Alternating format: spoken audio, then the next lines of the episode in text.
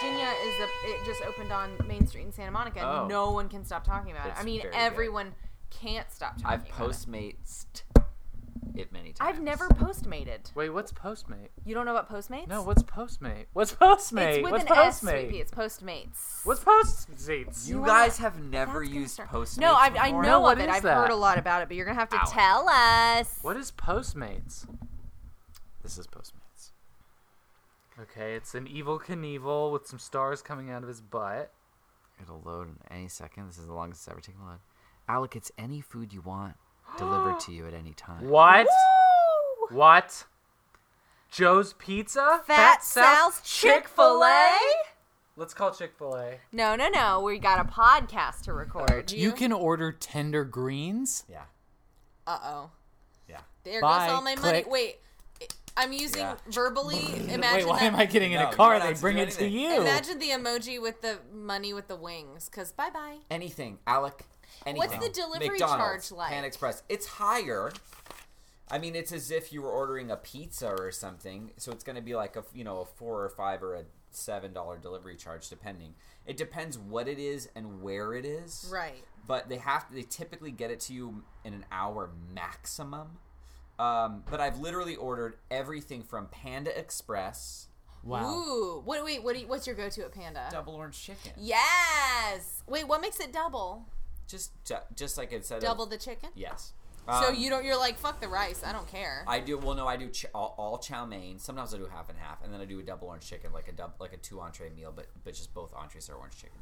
I've ordered Denny's. You've ordered Denny's? Whoa. Did you get the Grand Slam? No, I got chicken strips and mashed potatoes. Are their chick strips good? I guess they would be, or you wouldn't order them. I've ordered...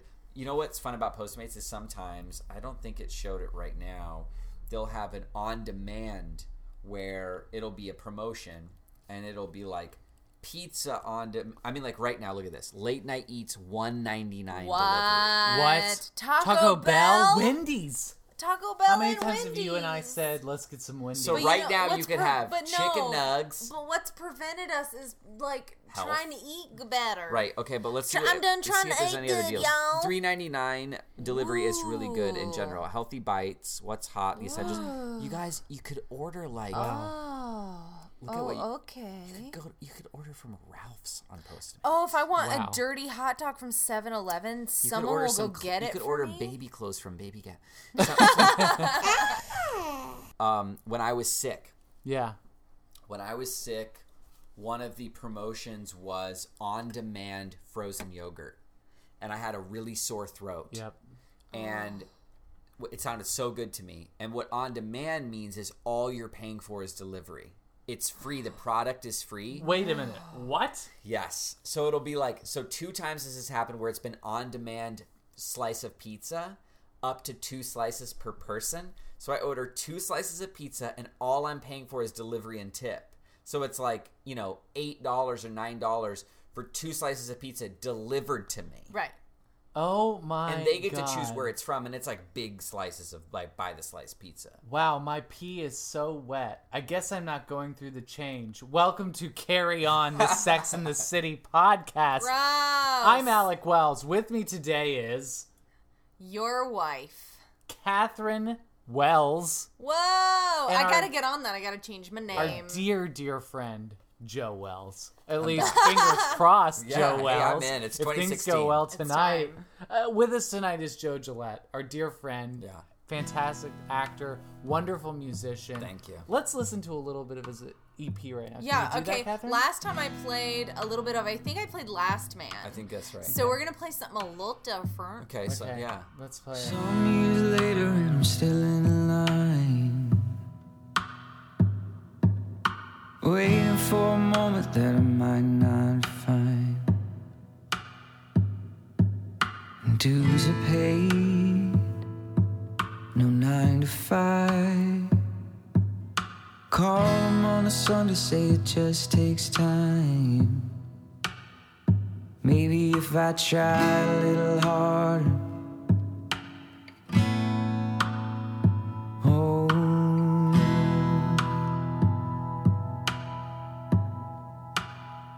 Maybe if I try a little harder.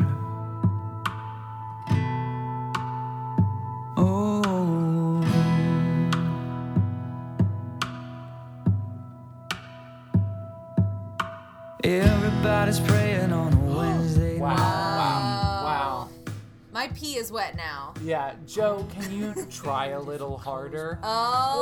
Okay, shit. Come on. You did it. You Joe, just did it. How does it feel being here tonight? It feels incredible. It wasn't that long ago that I was here. Yeah. Which I love BGW. I actually love it too. Yeah. I was thinking like, is it going to be like a year before I'm back? No, just a few months. That's right. That's exactly right. Not even that, I hope. No, it might have been. It was like October, months. I think. Mm-hmm. But yeah, I'm thrilled. I'm thrilled to be back. Well, it's wonderful to have you. We've got a lot to talk about tonight with this episode. Lots of really divisive topics. Oh, boy. We're talking babies. We're talking Aunt Flo coming to town. Yep. We're talking potential cheating. What happens when an ex returns. Virginity loss. Yeah. Re-virginization.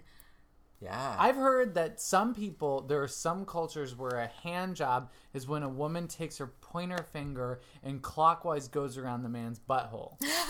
Have you heard that? Not only have I heard it, that is the only way that I can find it. What happens if it's counterclockwise? No, that's all wrong. No, then you're definitely gay. That's very taboo. You're definitely gay if you go. Yeah. Do you remember how the earring thing? Yeah, right is wrong. Is that what it was? I never knew which one it was. Easy to remember. Easy as pie. Okay, right is wrong. Okay. If your right ear is pierced, you are gay, whether you suck dick or not. But the way I understood it, though, was that if you instead had both pierced, you were in the clear. Oh, you're fine. You're fine. It's just if you only had the right. Yeah, that was the signal. You're a queer. I would often. It was. You're a homosexual. It was totally fine. I got both my ears pierced. I would just have a dick constantly in my butt. Right, but it was fine. And that's how people knew. I'm very straight. Yeah. Right isn't pierced. Yeah. Let's get into it. So we three kings of Orient are. Just finished. It's not Christmas time. Mm-hmm. Just finished watching season 3, episode 8, The Big Time, mm-hmm. Which is episode 38 of Carry On. It aired July 30th, 2000. Okay. Directed by Allison Anders, who also directed. She's directed a lot of TV. She also directed Drama Queens, which we just did with Matthew. Oh, okay. Uh-huh. Written by Jenny Bix, who we love. Whoop whoop. Raise it up. Real quick. Okay. We've had a couple new reviews, and I just want to shout them out. Sure.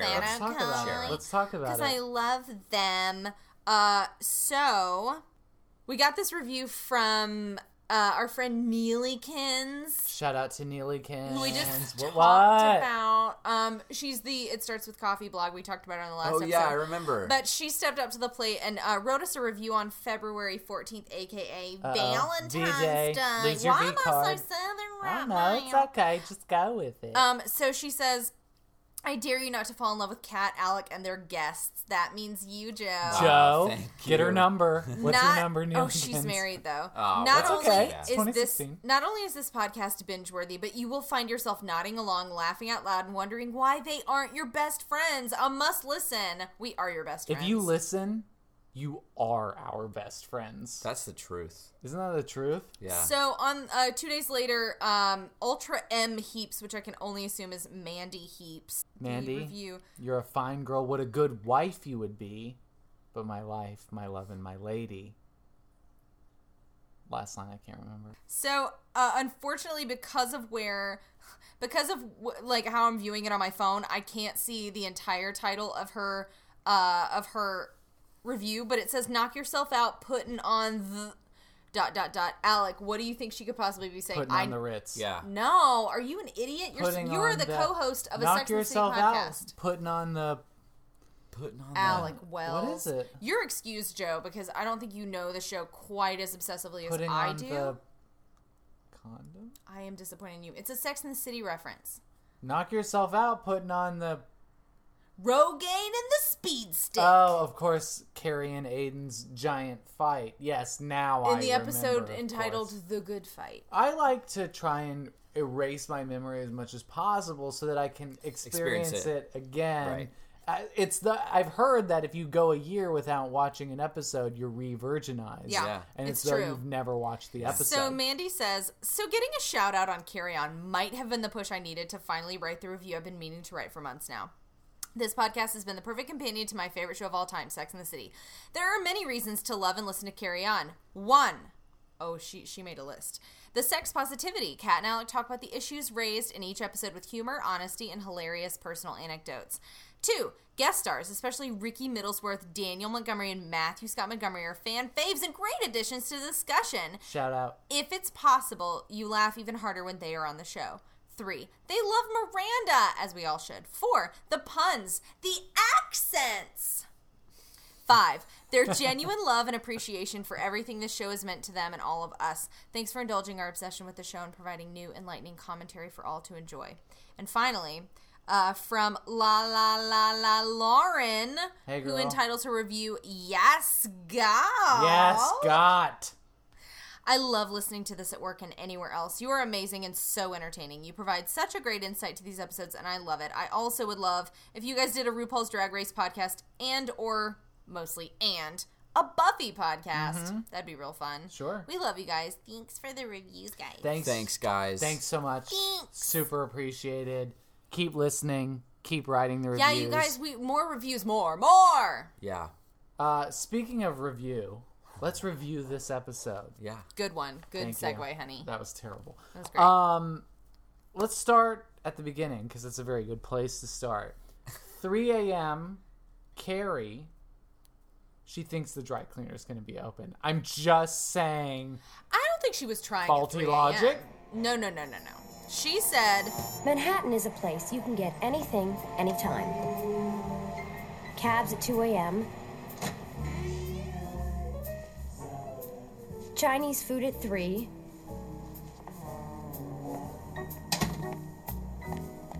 But somehow, you can never get your dry cleaning. And then she was like, but for some reason, no matter what, your dry cleaning, you can't ever get it. And she's there in the daytime trying to get it. Yeah. Let's litigate this. I've been watching a lot of Making a Murderer lately. Okay, Miranda. It was definitely night. It was I don't think she was there at 3 a.m.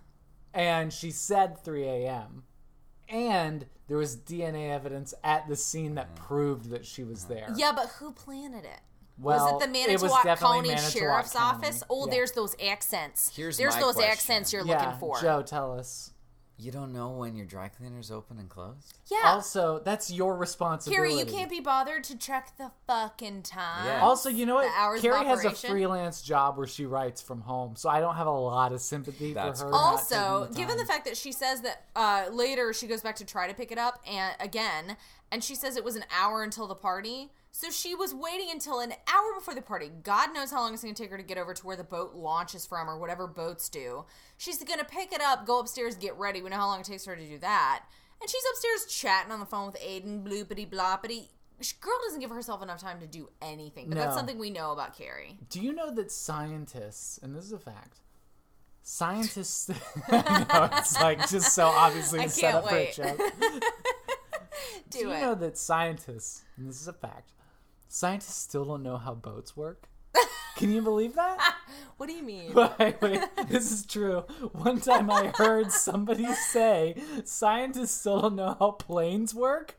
And I was like, that can't be true. Scientists That's not true. Have a huge part in how planes work. That's absolutely correct. Somebody said this to me. Wow. Somebody said, scientists still don't know how they get off the ground. If you want to know about space, you have to know about the planets. If you want to know about the planets, you have to listen to me right now. Sun, Mercury, Uranus, water planets, Pluto, and this one they didn't have a name for it yet. It's too far away. You can name it if you want. You can name it Doris after my mom. If you want. It's up to you.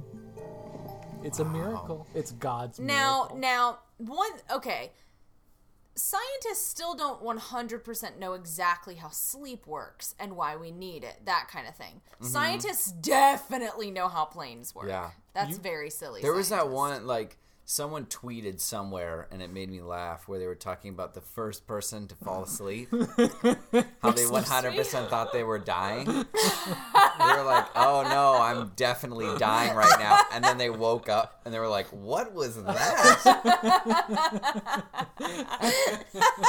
Like, that's a weird thing to think about. That's the funniest thing I've heard. I imagine a group of people, like, sitting and chatting, and then everyone starts nodding off, and they're like, oh no.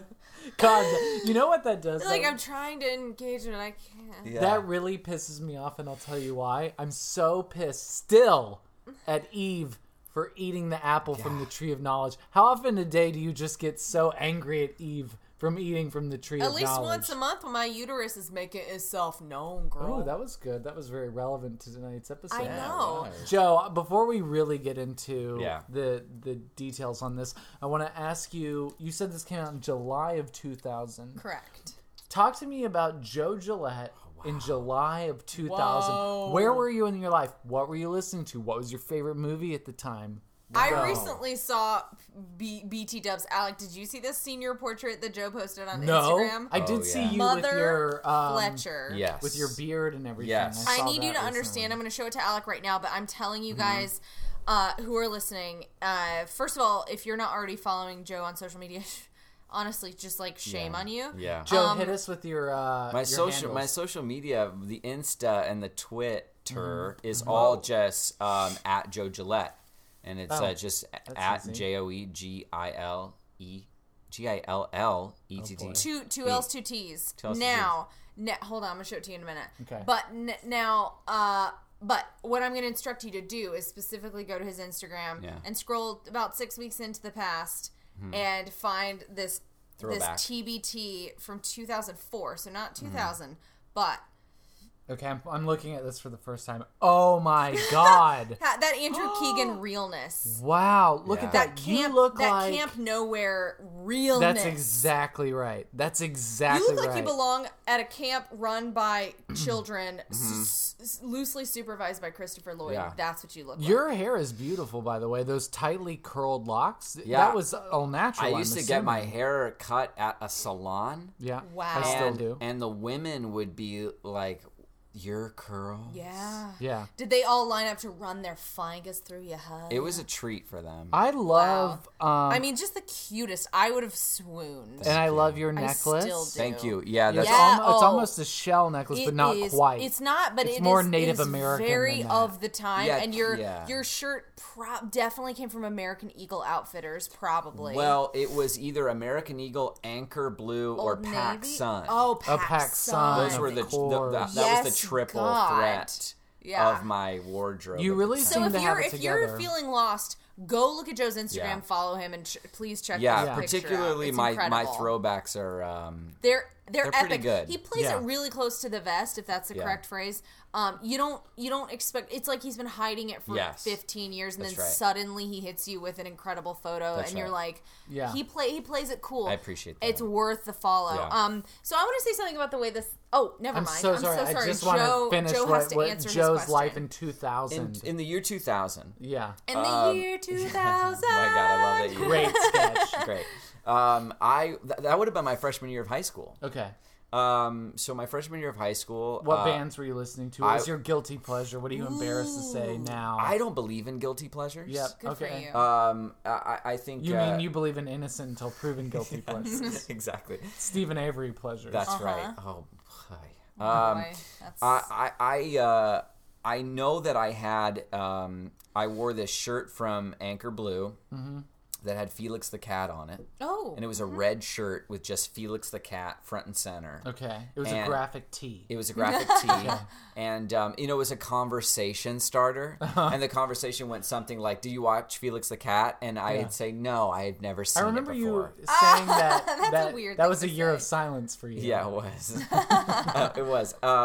The bands I would listen to, 2000. Take me back. I mean, I feel like I was listening to, this could have been 2000 or it could have been 2001, but I was listening to like Dashboard Confessional. Oh, that makes sense. It hurts. And like Taking Back Sunday, Brand New, The Used, bands like that. Mm-hmm. Uh-huh. What was the name of your alternative radio station in your town? Oh, 107.9 The End. Uh-huh. It's always The End or The Edge. It's always The End or The Edge. Yeah, mine was 106.5 The Edge. What was 95.1? Was Kiss. Kiss 95.1. Okay. Can I ask you, Joe, because you yourself are an incredible singer-songwriter. Bless you.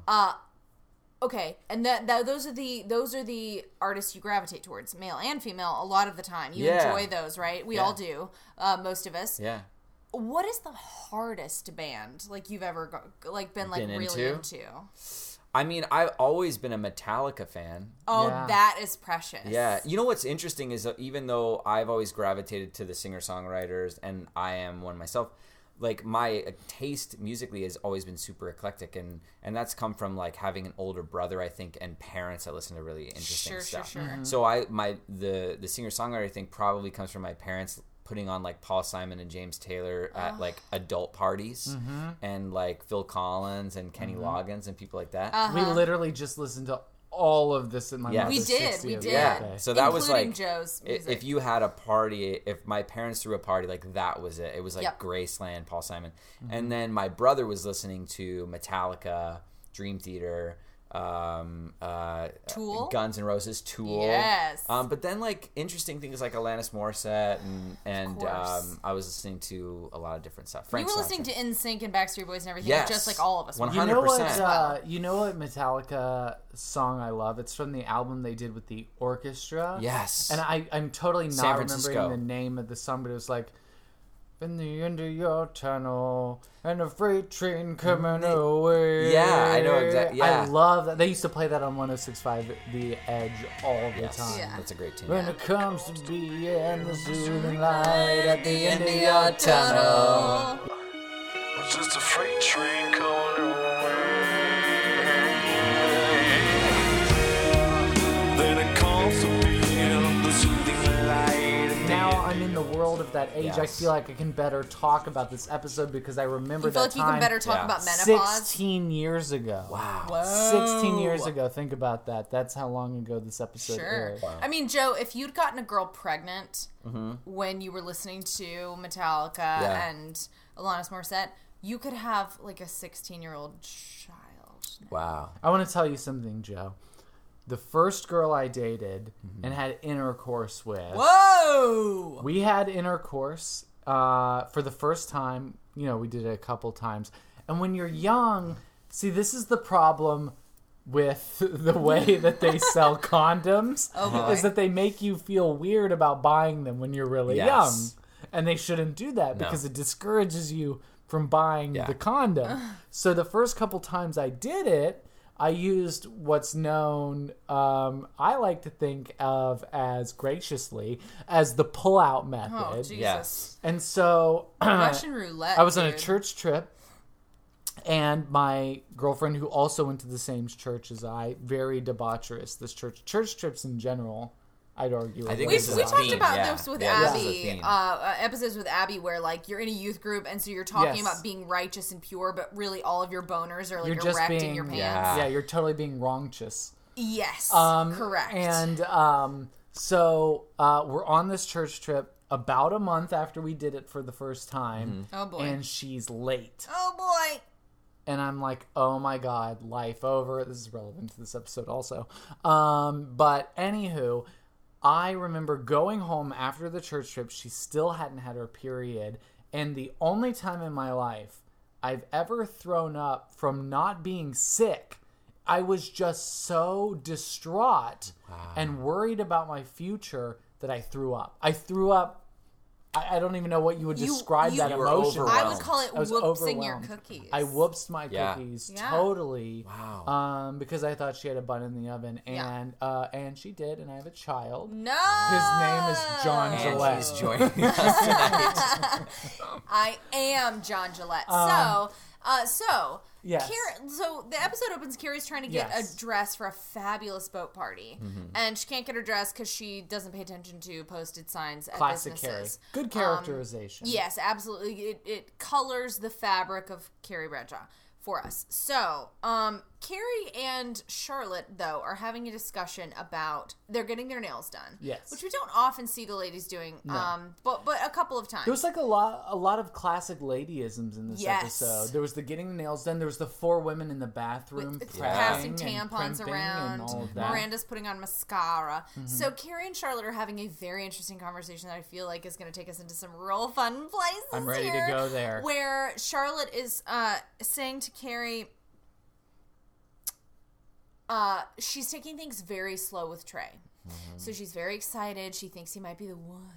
and she doesn't want to go too much too soon because she wants to be, you know, the respect. I mean, this is coming from the woman who said no one wants to marry Mrs. Up the Butt. Yes. You know, she was nervous about that. She didn't want to, like, yes, you know, for lack of a better word, taint the guy's opinion of her. Perineum. The man's opinion of her. And honey. She's, and she brings up to Carrie, do you know, if you don't have sex for a year, you can become re-virginized. And Carrie's like, ooh, why would you want to lose your virginity again? Wasn't it bad enough the first time? And yeah. I personally have an issue with the idea of re-virginization because I have an issue with the concept of virginity to begin yes. with. Now, I didn't when I was growing up because that's what society taught. We all understand the concept. Now, as an adult woman who's had sex with more than one human. What? Whoa! Sorry, husband. I feel like it's just problematic, but that tangent is probably not relevant here, so I'm gonna leave it. Okay. And I want you to continue this, Alex. Stop, collaborate, and podcast. Whoa! I got a couple questions, Joe. One is, first Charlotte brings up the concept of the one. I say that in quotations. Mm. Yeah. Joe, when you have dated in the past, because mm-hmm. I know you have you ever felt or jumped the gun on the thought that one of those girls was the one? Mm. No. Really? Every girl I dated. You're such a hopeless romantic. I am. Every girl I dated I thought was the one until I realized they were the two.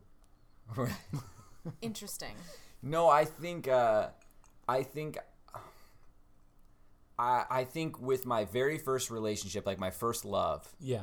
When was this? That would have been my senior year of high school into my freshman year of college. Okay. We were very sort of practical about everything. And I remember when we decided to stay together into college, people sort of assumed like, oh, wow, that's very serious. Like you guys are really serious. And we were. But we were also best friends, and I think as far as like the one goes, I knew I loved her, and I knew that like I wanted to continue and see where it led, mm-hmm. but I don't remember having a specific thought that like this was it for me. Right. That being said, I didn't think we were going to break up, and then we broke up. Mm. Do you believe in the one? Wow, that's a really tough question. Thank you. I think it says a lot about your character that you, because our society, especially in America, is so permeated with the concept of like of the one and marriage. Yeah. Like we're so wedding obsessed. Yeah. I love that it didn't occur to you to like really examine that you were just like, I like where we are. I want to see where we're going. I think that's so telling of who you are. Well, thanks. The what's funny is, excuse me, there was a teacher that we both had, and one day after class, senior year, we were the last people like packing up our backpacks, and it was sort of the end of the year, and amazing teacher, and completely coming from a genuine place, he said, so are you guys gonna get married? And that was because he was a man who married young. Right. It was like a high school sweetheart. He finished college young and then became a teacher, and then mm-hmm. they have a family and all this stuff. So it was his own experience. And he said, are you guys going to get married? And we sort of looked at each other and kind of laughed. And we're like, no, I mean, we haven't really, we're going to continue to date each other. But, yeah. But it was, I remember when he said that, I thought, you know, that's not, my mind doesn't immediately go to marriage with someone that I'm dating in high school. But for a lot of people, it does. Yeah. And, you know, high schools, there's plenty of high school sweethearts out there that are married. But it was interesting to, in that moment, be like, oh, yeah, I don't think that's my way, but yeah. But I understood at the same time how attractive that is to a lot of people. Well, I thought I was going to marry my high school boyfriend. Yeah. Well, you know, I want to bring up something that was said at me and Catherine's wedding, mm-hmm. which, Joe, you were standing 5 feet away, so I imagine there. You probably heard at least some of this, which is the idea that Catherine and I both believe that we aren't each other's soulmates. We chose one another. I think that idea is much more romantic. I agree. The idea that fate puts you together, but instead you choose the person that you want and you fight for it and you work for it. That's every day. Truth, because I don't think they're, you know, here we are in 2016, and I don't think it could be any more evident that there are options. Yeah. Oh, it's too many options. Swipe right all day long. Yep. So it does become more romantic, the idea of I'm choosing to be with you even though I could be with anybody. Mm-hmm. Anyone could be with anybody. There's like a whole world of people out there. Yeah. And it is, I think, more romantic to think about the idea of amidst all those people, you're the one that I want to be with. Yeah. Rather than we somehow miraculously found each other, mm-hmm. and therefore we are each other's soulmate. Because I think it's relative to your experiences and your environment. Totally. Yeah. But I think it can get kind of scary when I think about... So Carrie muses in this episode. She's like, if I weren't perpetually 10 minutes late, would my life be totally different? Sliding doors. And I think, yes, absolutely. It's a sliding doors kind of thing. And I think, like, yes, I don't believe there are soulmates. I believe you and I found each other. We super duper clicked... Alec, and we make it work every day, and we work towards it every day. But because I care about you so much and I love you so much, it scares me to think about like how that could have just as easily not happened. Yes. Well, I think about this all the time, which is the saddest thing and at the same time the most amazing thing about being a person is how quickly someone could come into your life. And how quickly they can leave it. Mm-hmm. And that someone could just show up out of nowhere based on some job you take or some trip you go on or some friend that introduces you, and all of a sudden there's this person that like changes your life or affects mm-hmm. you in some profound way. And yet the fragility of that, like right. knowing yeah. that they could just as quickly go away. Yeah. It's something that I think about a lot. That's just, I mean, that is being a human. That's life and death. Like, yeah. We just don't know what's going to happen. Yeah. So when did everyone lose their virginity? It was my senior year. Okay. Mm-hmm. Junior year for me, Alec. Summer between junior and senior year. I think it was my junior year. I was 16. I thought you were younger. I was like 15. You were younger. I know you were, because I remember when you told me. I was surprised that you were so young. I was 15. It was while I was watching Aladdin, which feels really? Very appropriate. Wow, Cave of Wonders. Yeah. All good children take off your clothes or whatever. Isn't that the thing? Yeah. The Disney hidden Easter egg. Oh yeah, yeah. Under the breath, right? Yeah. Oh, with the sand. All good. Does it say sex in the sand as well? Yeah, something all good like children that. Take off I your love clothes that movie. Or something. Yeah, I don't know. It was, but see, mine was kind of like a halfie, like meaning. Your penis? Meaning that she was mixed race. No, I'm kidding. No, what I mean is... I had one of those It wasn't a full Wait a minute. Thing.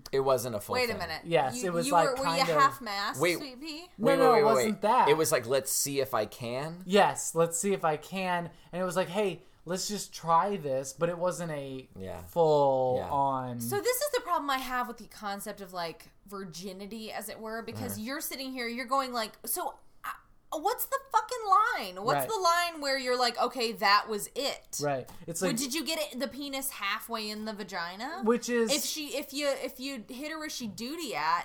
Yeah. Is she still a virgin? What are the rules? Yeah, I don't know, so I silly. Guess. I wish parents, I mean, there's so many different virginities that we're really missing out on, which is like the first time you ate something with your mouth, that was like your mouth food virginity. Okay. Or the first time you stuck your finger in your right nostril, that's your right nostril virginity. Yeah. I'm just saying, sticking a thing in a thing, like let's get real technical, which is how scientists refer to it, is sticking a thing in a thing. Mm-hmm. It's just a thing and a thing. Yeah. When I think about, like, you could be incredibly dirty, porn intimate with somebody. Like, you could be skull fucking some girl. Crazy. I'm so sorry I used that phrase, but I'm trying to get to a point, which is, you're welcome. Incredibly intimate oral sex where, like, things are naughty and you're saying dirty words to each other and things are insane. But because he's never put his pee-pee into your pee-pee hole... you're both still virgins? Like, that's so silly. It's so silly. Yeah. You know what? Why is the vagina sacred? Because God is watching everything you do. Okay. Yeah. He's watching us right now. Well, I always heard about those. I remember hearing about some girl in college that was, like, really religious, but, like, she would let guys have sex with her butt. Well, there's a loophole in the scripture that works really well, so I can get him off without going to hell. It's my Hail Mary, full of grace. In Jesus' name we go to fifth base. Oh, thank you for making me holy, and thank you for giving me holes to choose from. And since I'm not a godless whore, he'll have to come in the back door. Therefore, fuck me in the ass, cause I love Jesus. The good Lord would want it that way. Give me that. Yeah. My stepmother, I may have told the story in the podcast before, and I apologize if I have, but she told me a story about when she was in high school. There was a girl that she knew who got pregnant and did not understand how she got pregnant because her super religious Catholic mother told her this. I will never forget this as long as I live. She told her, "Don't kiss a boy. Don't you kiss any boys, cause you'll get pregnant." Didn't have the birds and the bees talk. She figured if she's not going to kiss him, she won't go any further. Yes. But the daughter understood absolutely nothing about sex and conception and the birds and the bees, to the extent that she didn't kiss the boy, but the boy was able to pressure her into having sex. So she's pregnant and crying to her girlfriend saying, "But I never kissed him. Mm-hmm. I don't understand how I'm pregnant." Wow. Gee, I can't wait till I go to hikes. Well, don't you say that. Don't you ever say that. Stay here. Stay as long as you can. For the love of God, cherish it. Yeah. What? God, and I can tell you that God approves of this because I talked to him earlier today. Uh-huh. God approves of the poop hole loophole. Okay. Yeah, totally. He says it's fine. He also says that I'm really handsome. So I'm just... He said this. I didn't say it. You guys have a great relationship. That's sweet of God. No, God and I talk all the time, baby. We iMessage. He uses a lot of emojis. Too many. Wow. In my opinion, IMO. I am HO. Because God knows when I'm lying. Yeah. So. I had a very positive, quote-unquote, virginity-losing experience. Good. Okay. Right. Tell it to me as though you're writing a Penthouse forum letter, okay? Okay. How? Never mind. January 4th. Oh, I'm already into it. It was my brother's birthday. Okay. It's a new year. It's easy to remember because of that. Does he know? I don't think he does. It was your brother's birthday. He does now. And yet you got laid. Yes. Something about that seems wrong. And it was a situation where it was like, you know, we loved each other so much and had been together a long time. We knew we were going to be each other's. So it wasn't like, there wasn't pressure or anything like that, and it was about it being the right time, but there was sort of that, like, we had kind of tried before, mm-hmm. and then eventually when it happened, it was, I guess, you know, what you were talking about is like, well, how do you know, or what is it, for, at least for me, it was clear because it was like, it really happened. Right. Yeah. Like, there I was. We thought about it. It was thoughtful. We thought about it. And... It was romantic. Like, it felt really? Like, yeah, it really was. Like, it was romantic, and it was super intimate, and we both said that we loved each other for the first time. Wow. Yeah. Oh, and it was just like as good as, you know. This is amazing. This is like She's All That or something. Yeah, it was. And you know what's so funny is we, we broke up. In 2004, mm-hmm. and we still remain friends, even though we've lived very far away from each other. But we always communicate at least on January 4th, and we say happy sexiversary. Really? Yeah. What? Wow. And for our 10-year sexiversary, we wrote handwritten letters to each other. Wow. Detailing some memory of some kind of encounter that we had that was either like funny or sweet. This is wild. Why haven't you married this person? Is she married? No, she's not married. She's, I mean, she is East Coast. No, we just like... Joe, this is incredible. Yeah, so she's a great person. I don't even talk to the person I lost my virginity. No, that's why I feel so lucky. Special. That's why I feel very lucky. She's a she's a wonderful person. That's incredibly special. I hope you hang on to at least an element of that. Oh, totally. Yeah. Yeah. Wow. Well, it's 40 minutes into this episode, so maybe we should start talking about it. I have a question. How do we think... So Carrie shares that it was 11th grade on a foosball table or whatever, ping pong table. Yes. How do you think Charlotte doesn't share? How do you think Charlotte lost her virginity? Church camp. Yeah, definitely. Oh, of course. No question. Let's talk about Samantha's storyline real quick. Let's just do it. Let's just wrap it up as Alec didn't the first few times he had sex. Okay. Samantha had a new apartment in the ultra-chic meatpacking district and a new admirer. Well, there goes the neighborhood. Len Schneider, 4A. I collect art. Samantha Jones, 2D. And I'm guessing you collect compliments. Oh, Len, stop. Really, Len, stop. If you'll excuse me. Listen. I would love to have you come up to my place tonight. I make a mean wine spritzer. Oh, I don't think so. Sorry. And just when Samantha thought her day couldn't get any worse. This is a catalog for premenopausal women. New Transitions. Nice name. Why don't they call it what it is? J. Crew for women who are drying up.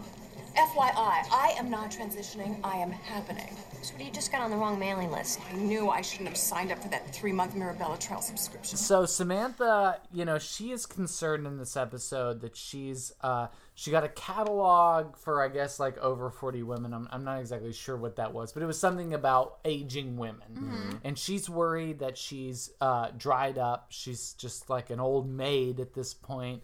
And there's a guy living in her building who looks like somebody I can't put my finger on. It's very familiar. I mean? But he's this very like cheesy linen clothes wearing, kind of like dumb ponytail, gray hair, earrings, modern art moron. Yes, who Samantha's offended by the mere notion that he would even think that it was appropriate to hit on a hot young thing like her. He's also kind of being incredibly inappropriate from my perspective because he's older, so like you kiss a woman's hand or whatever. Maybe that's like an older male thing.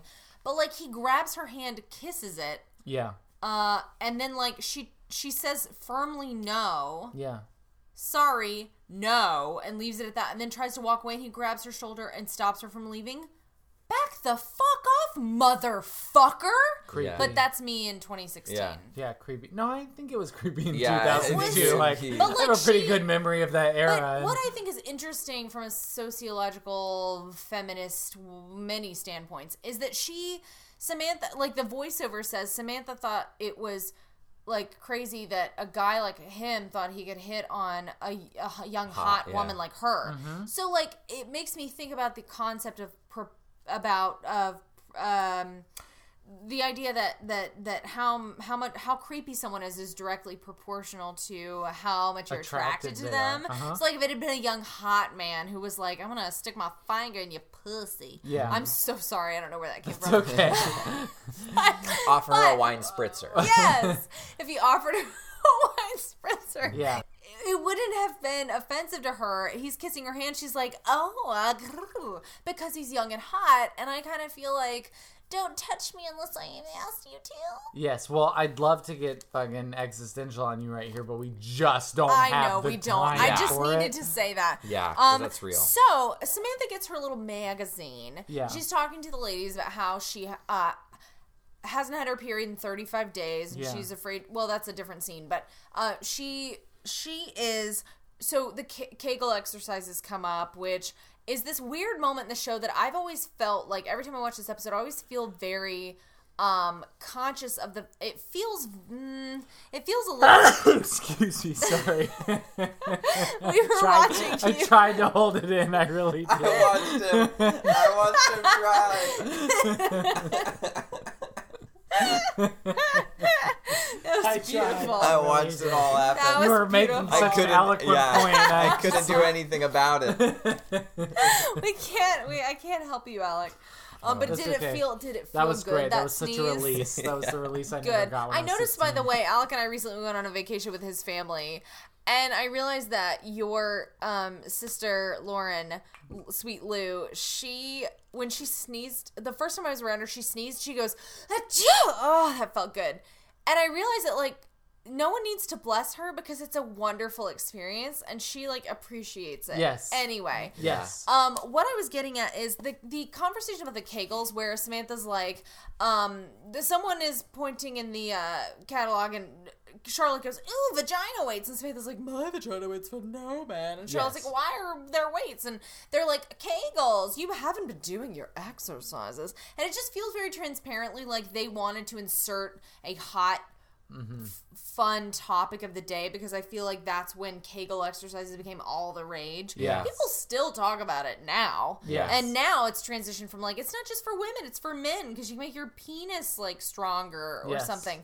And I don't know. I guess I just feel a little bit uncomfortable watching that scene because it feels kind of forced. That's all. Yeah. But Samantha's talking about how she is concerned that she's been getting this magazine that's geared toward older females. She doesn't want to feel older. Yeah. But then, because she hasn't had her period in 35 days, she's crying, she's drying, she says she's drying up, and she agrees because she's drying up. Yes. To go on a date with this creepy guy who she's not attracted to. Now, I don't know about you, but if I'm not attracted to somebody, I'm just not. Mm-hmm. And I'm also not going to spread my legs for him. Yeah. Yeah, and she didn't enjoy it at all. Just to shut him up. Yeah.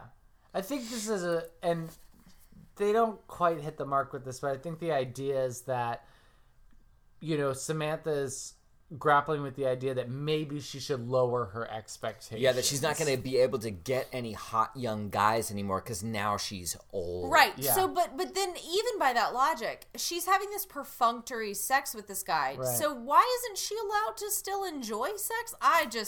I have a big problem with just being like, whatever, I've got to have sex tonight. So even though you're a bridge troll, climb on in. I'm like, what? Yeah, I'm with you. Anyway, I don't like that. I totally get that. So, yeah, just to wrap up the storyline, she's having sex with Jonathan Livingston Seagull or whoever it is. Yeah. And she gets her period while she's having sex. Which is also, you could argue would be triggering to a postmenopausal woman who still enjoys her sex life and you don't need to have your period to have sex. But in this case, Samantha gets her period. She goes, "Oh, I'm still youthful. I still have my flower. It's not the Sahara down there. I can go off and have sex with young men again," which we know from 3 more seasons and 2 movies that she indeed does. Right. Yeah, she's my spirit animal in that sense. And a lot of women say, so, you know, Samantha's the, you know, one of the exceptions, but, like, for a lot of women, their libido sort of, like, is at some sort of a stasis or whatever it is, and then as she approaches, like, her 30s and 40s, it goes nutty and skyrockets. And for men, it's like they just need to, they're gonna hump the couch because they need to hump something, and then it sort of peters, pun intended, later in life. So, like, there's this interesting mismatch there. And Samantha, I'm not sure where I was going when I started that, but that's where I'll finish that thought for you, which is not related to your thought at all. Great, thank you. So the dudes who wrote American Pie called Stifler's mom a MILF. Yeah. And that word set the world ablaze. It did. Everyone loved it. Here's to you, Mrs. Robinson. Yeah. So much so, in fact, that the word MILF has become a commonplace, like, subsection of all pornography. Like, if you want to watch MILF porn, what you can were you watch doing earlier today? Porn. Don't worry about that, and also don't check my history. Okay, that's great. Right, because it's been cleared. Yeah, deal. So you're not gonna find anything. Deal. I figured that out. Yeah. Deal. So GILF porn. I'm looking at your computer right now. Grandmas, I'd like to. Alec Wells. No, good wives I'd like to fuck. Oh, I love you. That's right. My Valentine. So my point being, unrelated to this episode completely, by the way, is that imagine you're the screenwriters of American Pie, whoever they are, and you've literally created a sub. I mean, that blows my mind. Yeah. And Samantha is a total MILF. Can I also say shout out to my child-free ladies, What Raise It Up, and just saying that poor Samantha, who isn't a mother and has never wanted to be a mother, would be called a MILF the older she gets, even though she's not a fucking mom. Mm-hmm. That's all. Yes, and she gets cancer at some point, and the doctor says it might be lifestyle choices, i.e. not having a child. And she says, "Sir, you are lucky to have touched my breast," because she's upset that he said that. She's a strong woman. Yeah. Let's move on to Charlotte's storyline, which is not really much of anything, but she is starting to disagree again, as I did in the last episode. Okay. Because you're like, whatever, Charlotte and Trey. Charlotte and Trey are paramount. It's so important because it informs every interaction she has with Trey, every argument, every happy kiss, every dream. It's all in service of her ultimate perfect love, which is to Harry. And this is all setting her up for, like, we have to, I think, live through this time where she's just glowing and moony-eyed to see where those kinds of expectations can lead us when we go like, I'm going to get married this year. I'm so excited. I'm so in love. I love you. Oh, look, he's so funny. I know everything about how he carries change around. He has too much change. He has all this change. I'm so madly in love. And then they get married, and then it's a whirlwind, and then it doesn't turn out to be what she thinks. So I think the Charlotte stuff is important. Well, to your point, Charlotte really believes in this episode that Trey is the one. Mm-hmm. And they haven't done it yet. They haven't put P and V, but he's given her a Cartier watch. Ooh. The time has not been set yet. And they love telling the story of the way that they met. So my mother gives me this god-awful machine, you know, for sorting change. She has a lot of change. For my birthday. And I lied to her and I said I loved it. And I immediately jumped into a cab and drove that thing right back down to Hammer. So there I was on 40th and Broadway. Right, 40th and Broadway. And I hear this woman yell like a hyena. I did that! And the cab stops up short, right? I almost hit my head on that plastic partition. I got out. I told him to stop the meter. Right? And there was Charlotte, lying in the middle of the street. And that's how we met. And that's how we met. That's very sweet. Oh, you forgot the part about when the cabbie gets mad. No, it's okay, because I remember. Well, anyway, it was fate. If my mother didn't give me such bad gifts, this wonderful gift would never have come into my life. Aww. This is how I feel like... So Alec and I just got cats, you know. And This is how I feel like Simon and Arthur, I will talk about them now for 3 hours. Point one. Exactly. They're so cute. Exactly. Point two. Proving my point, which is that we are Charlotte and Trey when we tell people their like origin story and how we adopted them. Yes. And it is insufferable, I'm sure, but we can't help ourselves. And so to round this story out, Charlotte is keeping that chastity belt on because she wants to make sure he's the one. She's like Maid Marian in Robin Hood Men in Tights. We don't want to mix love with sex in this instance just because she doesn't want to worry that Trey's just after that. Mm-hmm. Poo-nanny. Yeah, she specifically said, I don't want to ruin it. Yeah. And Samantha has a counterpoint.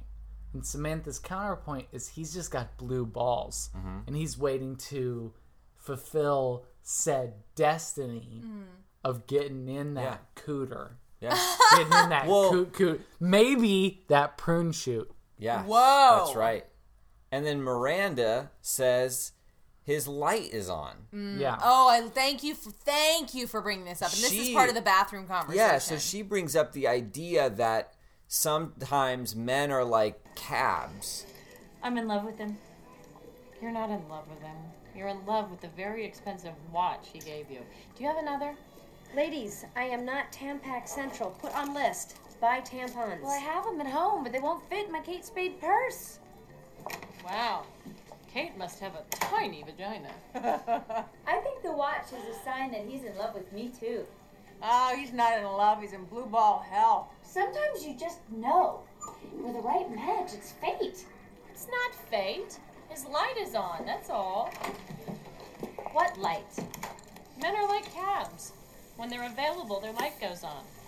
They wake up one day and they decide they're ready to settle down, have babies, whatever, and they turn their light on.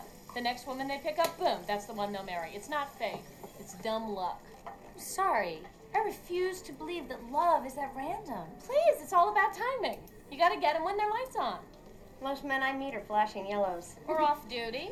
They can drive around for years picking up women and not be available. Then they really shouldn't be allowed to get behind the wheel. Most men don't stay lit long before they take the plunge, versus most women who've been lit pretty much since birth. And their light is on, meaning they're available. Yeah. And that if you catch them when their light is on, that means they're ready to settle down, they're ready to be a husband, they're ready to commit, and that it's all timing. It's not this like special thing. It's just you caught them when their light was on. By the way, this is how you can tell that this episode was made in 2000, not 2016, where men are like Uber. Ubers, yeah. They may have good reviews, but they also might kill you. That's the yes. Thing. Look that up in the news. Unfortunately. Yeah. So finish what you were saying, darling. What was I saying? We set you up. You knock it down. Okay. I'm just warming up. Okay, this is like a person throwing a bowling ball granny style, which is it still might work. It's going to work because I have the guards up for the gutters. Oh, good. Well, perfect. Yeah, the bumpers. So, the bumpers. A shout out to Jean and Bumper. Bumper, shout out to Jean. Joe, do you know who Jean is? No, hey Jean. Jean is one of our earliest, most engaged fans. Oh, bless you, listeners. Listeners. Oh, sorry, I shouldn't use the word fan. We're fans of Jean. Anyway, he has a cat named Bumper. Bumper. Is that the best name you've ever heard for a cat? That's the cutest thing you've ever heard. So anyway, yes, Charlotte is enamored of Trey. She believes that he is the one. Mm-hmm. And we learned this because Carrie has finally made it to her boat party. Yeah. And Charlotte is telling Carrie. Charlotte and Trey are telling Carrie their origin story of how they met. And Carrie's a little like, okay, it's a little insufferable. Even though Carrie's in a very happy relationship, I think that goes to show you Carrie's kind of cynical side. And that's kind of all we hear from Charlotte and Trey, right? Yeah. For the rest of the episode. So we've got 7 minutes to talk about Charlotte. And Carrie, let's do this. Well, now hold on. You know, we're gonna go over a little. I'm gonna try. Hold on. I think it's let's go back to Miranda because I think we need to close on Carrie. Okay. Let's talk about Miranda. Okay. Joe, explain Miranda and Steve's issues in this episode. Okay, what's happening with Miranda and Steve is they're eating delicious ramen. God, it's so good. Could watch her eat all day. Yeah. Yes. And slurp it up. Steve is checking out this baby. Yeah. And he gets the idea in his head that they should have a baby. Yeah. He thinks the baby's cute. Yep. And this baby's got it going on from a baby perspective. Yeah, as far as babies are concerned. Yeah. Pretty sweet baby. Yeah. So Steve's like, we should have that baby. Yeah. And Miranda's like, do you know how much work a baby is? And he's like, well, I'd be home to take care of it, and then I'd go work at the bar. To hang out with it, he says, which I think is indicative of how hard is a baby? Feed it an M&M, throw a diaper at it, you're fine. Toss on some cartoons. I'll see you later. I gotta go to work. Yeah. So he wants to have a baby. They kind of have this like conversation about it that quickly turns into an argument? Yeah. Can I tell you, while you're there, I looked up the IMDb trivia on this episode, which, by the way, like, there isn't much IMDb trivia to be had for any Sex and the City episode, but this one made me laugh a lot, which is, the argument you're talking about, Miranda is, she's working a lot right now because she's trying to make partner at her firm. So it's late at night. She's writing out notes from books into legal pads. And Steve is eating cereal, watching Scooby-Doo. Yes. Which is the most kid-like thing you could do. And the one piece of trivia from this episode says, when Steve is watching Scooby-Doo, he tells Miranda it's the episode with the ghost in the salt mine. But really, the episode is Jeepers, It's the Creeper, which doesn't contain a ghost at all. Steve, you're incorrigible. Wow. So I feel like some incredibly detailed anal retentive Scooby-Doo fan, like, just spends their time trolling the internet, trying to find instances where someone has fucked up royally when it comes to Scooby-Doo accuracy of episodes. Yeah, that was the Scooby and they corrected us. Well, and also, but to be fair, why couldn't they just figure out what was happening in that dang episode? Yeah. Let Steve say that's what it was. Yeah, clearly they got the rights for it, right? So they know what the episode is about. It makes one wonder. But the point that is being made about Steve being a kid. Yeah. Yes. And that Miranda is the mom. She's like the angry mom. She's mean mommy. She's mean mom. Yeah. And no one wants to sleep with mean mommy. No one wants to fuck. That's what is said. By the way, someone tweeted today, who was it? Oh, it was Marcus Parks from the last podcast on the left, which Alec and I love, that if you're watching People versus O.J. Simpson, that no one screams fuck quite like John Travolta. Can you do his introduction to Idina Menzel from the Oscars? Please do. You're welcome. Okay, it's apropos. It literally never gets old, and I'll never stop laughing. Yeah. No, it's very funny. Here to perform the Oscar-nominated, gorgeously empowering song, Let It Go, from the Oscar-winning animated movie Frozen, please welcome the wickedly talented one and only Adele Dazeem. Honey, I want my epitaph not to say Alec Wells, but Adele Dazeem. Please. You're welcome. If you love me, please. You'll do that. Please have it writ. Yeah. The wickedly talented, one and only Adele. Just wickedly talented. He knows how wickedly talented she is. So, you're explaining, Joe, how Miranda is. She feels she has to parent Steve. Yeah, she has to parent Steve. He's a kid. He doesn't have to. He basically behaves like a child, and she's working all the time and resents him for his childlike behavior. And then Steve gets the brilliant idea. Oh boy! He says, "Meet me at bup and da da da in 30 minutes." And she goes, I can't have a ton of work to do. He goes, I think it will help. Ugh. Yeah. Red flag. Yes. She shows up to the whatever's going to help, and it's a pet store. Yep. And they're looking at puppies. Yeah. Well, we've all seen this before. We have. The old puppy in lieu of a child trick. Yeah. Oh, boy. Mm-hmm. Here's my problem with this, you guys. I have a lot of problems with it. I got opinions, and I'm going to express them. I want to know them. Okay? I don't appreciate. Okay. I don't appreciate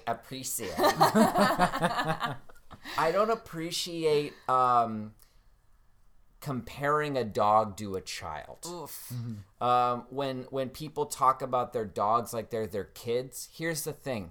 They ain't. No. Except that our cats are genetically related to us in my soul and my heart. I guess the problem is, to be more specific, my problem is with insinuating in any way that taking care of a dog is like taking care of a human baby. I agree. You can leave your dog in a kennel. Yeah. Your dog is pretty good without you for a little while. Yep. A newborn child, not so much. No. Life changing. And a dog's not going to go on and get addicted to heroin give you a grandchild when you're 32. That's like the dog is going to pretty much be cool. Yeah. The dog's going to be fine. The baby's going to make you think things like, whatever happened to predictability? Yes. The newsman, the paperboy, the evening TV. Yeah. You miss those old familiar friends? Waiting just around the bend? Where? Everywhere you look. Everywhere you look. Yeah. But I totally get what you're saying. It's unfair. Also, puppies are cute. Yeah. And babies look like Khrushchev, as Steve said. That's right. Well, that's the thing is they get the puppy. Now they're home. They're trying to sleep. Steve's passed out. Mm-hmm. How convenient. This was Alec and I when we first got our cats. Yes. Just kidding. It was actually adorable because now we have 3 a.m. conversations literally about how cute our cats are because they're sleeping on us. And we love it. Oh, God. We're insufferable. Please continue. And Miranda can't sleep because the dog is whimpering. Yeah. And she's immediately furious. Yeah. Like, what did we do? This is a huge mistake. Because she said this would happen when they were talking about a baby. Here I am taking care of the dog. Well, you're not quite. You're just awake. You're just yelling and you're just fussing at the dog. Does Miranda sleep on a pillow or a cloud of her own self-righteousness? Definitely option 2. Okay, good. It's the second one. Yeah. And so she shoves Steve in a borderline abusive way. Yes. To wake him up. He does. Yeah, that's physical abuse. I never thought about that, but you're absolutely right. It's a little hard. Yeah. And so Steve wakes up. The dog is there. Steve, by the way, Steve reacts pretty even-handedly. He's like, hey, things are cool. Like, he could have been like, what the fuck? Yeah, but he wasn't. And she says, are you happy? And he says, not really. Yeah. Because you just physically harmed me. Yes. Yeah. And then... Pause. Yes. Joe, as an actor, how natural and good is Steve? He's great. When he says, there's good stuff here. There's good stuff here. I mean, he's good, isn't he? He's very good. I relate to Steve. I really do. Yeah. Okay, continue. So anyway, she is, very upset about the puppy, and this is the catalyst for her saying, this isn't working anymore. Mm-hmm. And he says, there's good stuff here. Yep. And she says, not enough. Yeah. And then she says that not only has she been trying to make this work, like, recently, but she's been trying to make it work for a while. It just gets worse and worse. Yeah. That's a terrible thing to say. It is. It is. It's very honest. And she probably knew it. And she said, I'm just being honest as a defense, I think. But I don't think that makes it better. I think that you could have said something more. You could have not said that. Yeah. It hurts. I think so too. And so Miranda and Steve break up, and then Miranda lost her partner, but the next morning she gained 15 more. Mm-hmm. And I just wrote in my notes, it was the best of times, it was the worst of times. Mm. You know, it's kind of the way life works sometimes, where you lose something so important to you, and it's emotionally devastating, but you might also be celebrating something really incredible. And you can simultaneously be grieving the loss of a job, a fellow human, a relative, and also happier than you've ever been because you just fell in love or whatever it is. Yeah. But timing.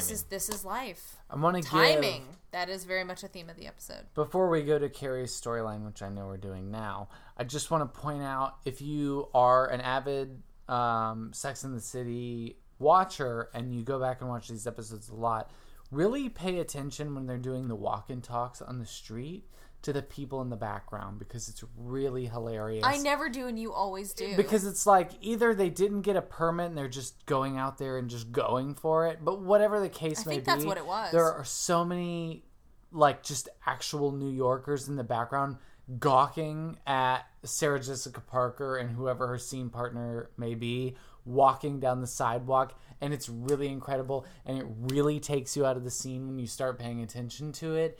And go Carrie storyline. A lot happens. This is called The Big Shot for a reason.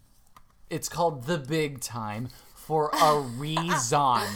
Don't you forget it. It's called The Big Shot, The Big Time. That's right. For a re-son and a re-daughter. Yeah. And here's why. Yeah. Because Carrie goes to a party on a boat.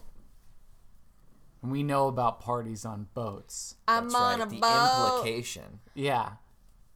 Is that we're going to get anchored away. And no, she does. That's later. That's seasons ahead. Anchors away. Why am I Phyllis Diller? So Carrie goes onto this boat. And who does she find there?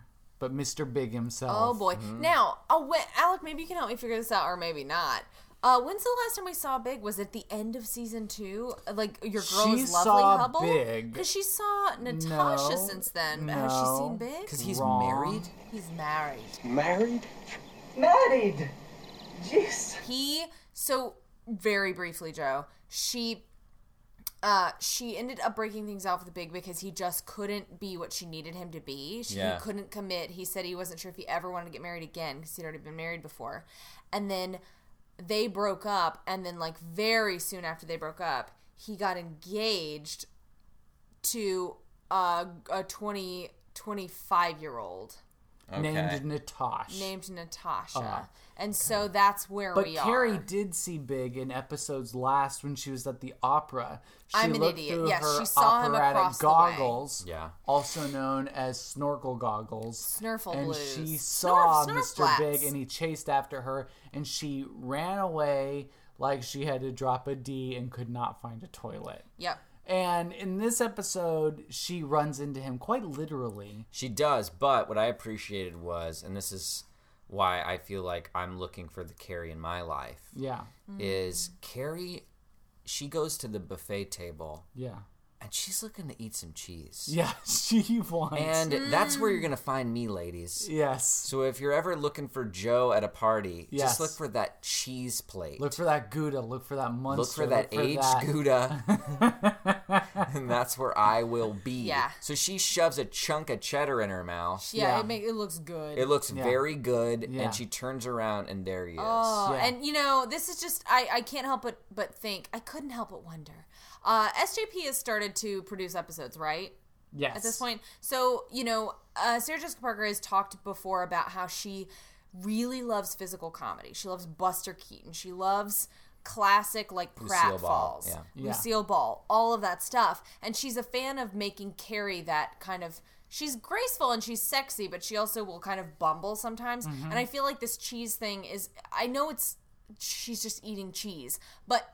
She isn't, because to me, like, SJP expertly eats the cheese, becomes a little fumbled. She's trying to manage the cheese. Yeah, it's a big chunk. It's a big chunk. It's a cube. Yes. And I think the lay person would underestimate how difficult it is to do that and make it look like real and awkward and still cute. And she's just the fucking queen. Yeah. But basically what happens here is she reconnects with Big at the boat party. There's nowhere to get away. You're on a boat. You're in the middle of the water. You're going to have to interact with one another. But she finds herself back at the apartment with Aiden. She remembers how much she loves him. He's being a real cutie pie. Yeah. And he leaves to go to the store. Knock, knock, knock. It's Big at the door. And Big says... I'm so fucked up. Oh. And he misses her. He's just going to come right out and say it on a voicemail. And might I say, just briefly going back to the boat for a moment, that if you're really, if you're really watching Sarah Jessica Parker in that scene, Carrie is out of her mind, like, flirting with him. 100%. Yeah. She's biggest smile you've ever seen on a human's face. She's playing with fire, as it were. Yeah, she is.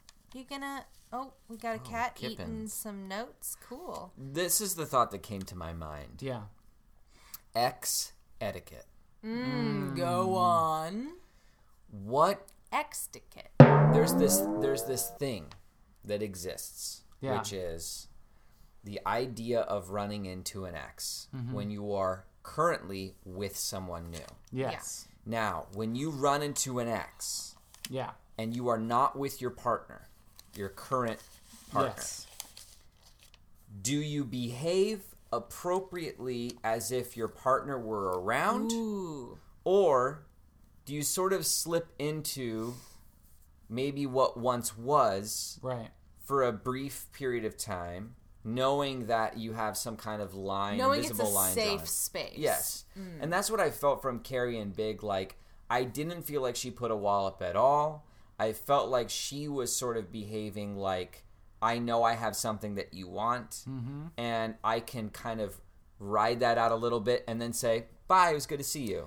Right. And I think that is a little tricky. Like, I just wonder with different people what would be offensive to them if they were on the the other side. I have to say, just on that tip, my high school boyfriend, my aforementioned high school boyfriend, texted me shortly before Alec and I got married, because he knew when we were getting married. Yep. And he said, "Hey, I'm just checking in.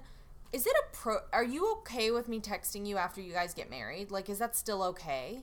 And we probably text once a month, G-chat maybe once a month, maybe that often. Talk on the phone maybe once every 6 months and do a good catch up, because he's, as Alec knows and Alec has met him, he's important to me. We don't talk all the time, but I thought that was a really interesting and nice thing to do, and I was like, oh my god, of course, it's fine. Like, obviously it's a big change in my life, but like, we're still friends. And it's just speaking of ex etiquette. Yeah. But I do think, you know, I think you can interpret Carrie walk. It's funny because when I was watching that, as much as I saw her flirting with Big, I thought her, in my mind, her walking off and going, it was good to see you, and walking away from him on the boat, I was like, oh, okay, good, she's setting a boundary. But based on what you're saying, I kind of side with you now, where it's like, she's kind of playing a little cat and mouse game. And she's like, but bippity boppity, okay, bye. You know that I have a boyfriend now, bye. Well, but she's hoping for what actually ends up happening. Yeah, that's what I felt. That's what I felt. Because also, you know, you could say, oh, well, he asked for it. He said, are you seeing anybody? Mm-hmm. And that's a tricky thing, too. Like, when your ex is, like, if you feel you can ask that question, then you have to be able to deal with the answer. Yes. And I feel like a lot of times the person that asks the question is someone that actually can't deal with the answer. Mm-hmm. Yeah. If you're in a good place, you don't ask because it doesn't matter. Yep. Right. But if you say, you seen anyone? It's going to hurt you no matter what the response. Yep. You know what I mean? So if she says, no, I'm not seeing anybody, then that's going to land on you like, whoa, she's waiting for me, or she still thinks about me. Mm-hmm. And she says, no, I'm actually seeing someone, and he's perfect. He's the perfect guy. And then he says, well, where is the guy? Mm-hmm. Oh, he's not here. I didn't want to subject him to this. So yeah, and I think what they do well about this scene and about this whole sequence is that it's very much in human nature, especially when you're Carrie, who kind of got dumped by Big, that she wants to kind of shove it in his face a little bit, just a little bit. She does. You know, and to say something like he's perfect, she knows is going to hit him right there. Yeah. And, you know, maybe she expected a little schadenfreude from what might happen to him after, but I don't know if she fully expected how far that would go, and that the fact that he would end up at her doorstep at episode's end. The, you know, one line stuck out to me that I had never really focused on before, which is when he shows up at her door, he says, I can't fucking stop thinking about you. Mm-hmm. And I'd never thought before about the fact that I presume Big never said anything like that to her ever while they were together or leading up to them being together. And she always wanted someone to want her. She wanted him to want her that much. And Aiden says those kinds of things all the time. But to hear it, it's like, I mean, you watch when she hits the answering machine, which is not when he says that line, but still, the first indication that he's thinking about her in that way, her hand goes to her mouth like it's a horror movie. Like it's a complete, like you can imagine her body just going numb. And then when he says that line, I can't fucking stop thinking about you, I think it's important that he curses. I think it's so important. You know, I was just thinking he just must never have said anything like that to her. You know, it's brought up so many times in the episode, the idea of timing and that, like, isn't that life that you don't hear what you want to hear when you needed to hear it. Yep. Yeah. You hear it when it's the most inconvenient. Mm-hmm. And the thing that comes to my mind is I think a lot of times, you know, whether it's a man or a woman, saying something like, I miss you, I can't stop thinking about you, when the ship has sailed, I find to be incredibly selfish. Yes. Mm-hmm. I think it's coming from a selfish place. It's like, I'm thinking about me and, like, all the things that I need to do to make me feel better, and now I conveniently am realizing that you were a part of some kind of happiness that I used to have.